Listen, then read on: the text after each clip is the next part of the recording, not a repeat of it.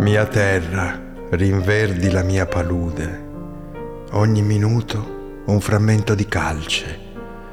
Il sole abbronza la caligine che divora la mia infanzia. Infanzia sull'acre terra.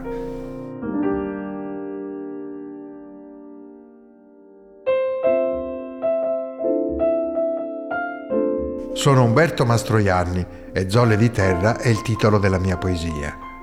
Le stesse zolle dalle quali ogni anno riemerge il gran turco rifulgente lucore dorato. Sapete, un tempo la mietitura del raccolto era uno dei riti più attesi dell'anno. Nelle miti serate d'agosto, all'imbrunire, i contadini compivano la scartocciatura, ossia l'asportazione delle foglie della pannocchia, sotto l'amorevole sguardo del cielo stellato e accompagnati dal canto delle cicale. Giovani e anziani attendevano trepidanti quel momento intriso di contadina sacralità.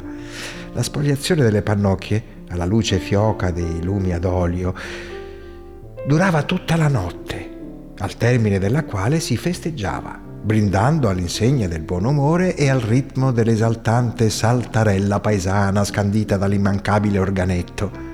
Sin dal Medioevo i mulini ad acqua sono stati uno degli elementi principali del paesaggio rurale fontanese una realtà presente anche nei secoli seguenti, come attestano gli scritti di un membro del vescovato di Sora indirizzati al duca Giacomo Boncompagni. Il paese ha nel più alto una rocca di fabbrica antica e trista, tutta rovinata di dentro. Vi si contano circa 130 fuochi ed è abitata da persone assai civili. Ha parecchi molini da utile. Immaginate il nobile che passeggia nei suoi domini. Immaginatelo mentre ammira le torri stagliarsi verso l'orizzonte tra le verdi colline. La mole vecchia, come veniva chiamato il mulino, era composta da due locali. Uno con due macine di pietra arenaria dura per il Gran Turco, l'altro con una per il grano. Vicino alla mole vi era un buratto con setacci per separare il grano dalle impurità e sotto il pavimento due canali che portavano l'acqua.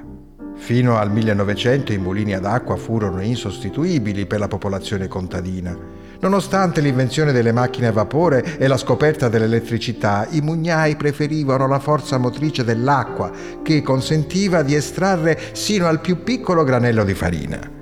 In seguito purtroppo molti di essi vennero abbattuti, poiché il progresso, inarrestabile cannibale che inghiotte ricordi e tradizioni, già avanzava nel XIX secolo, quando per la costruzione del regio polverificio vennero espropriati i terreni e demoliti i primi mulini.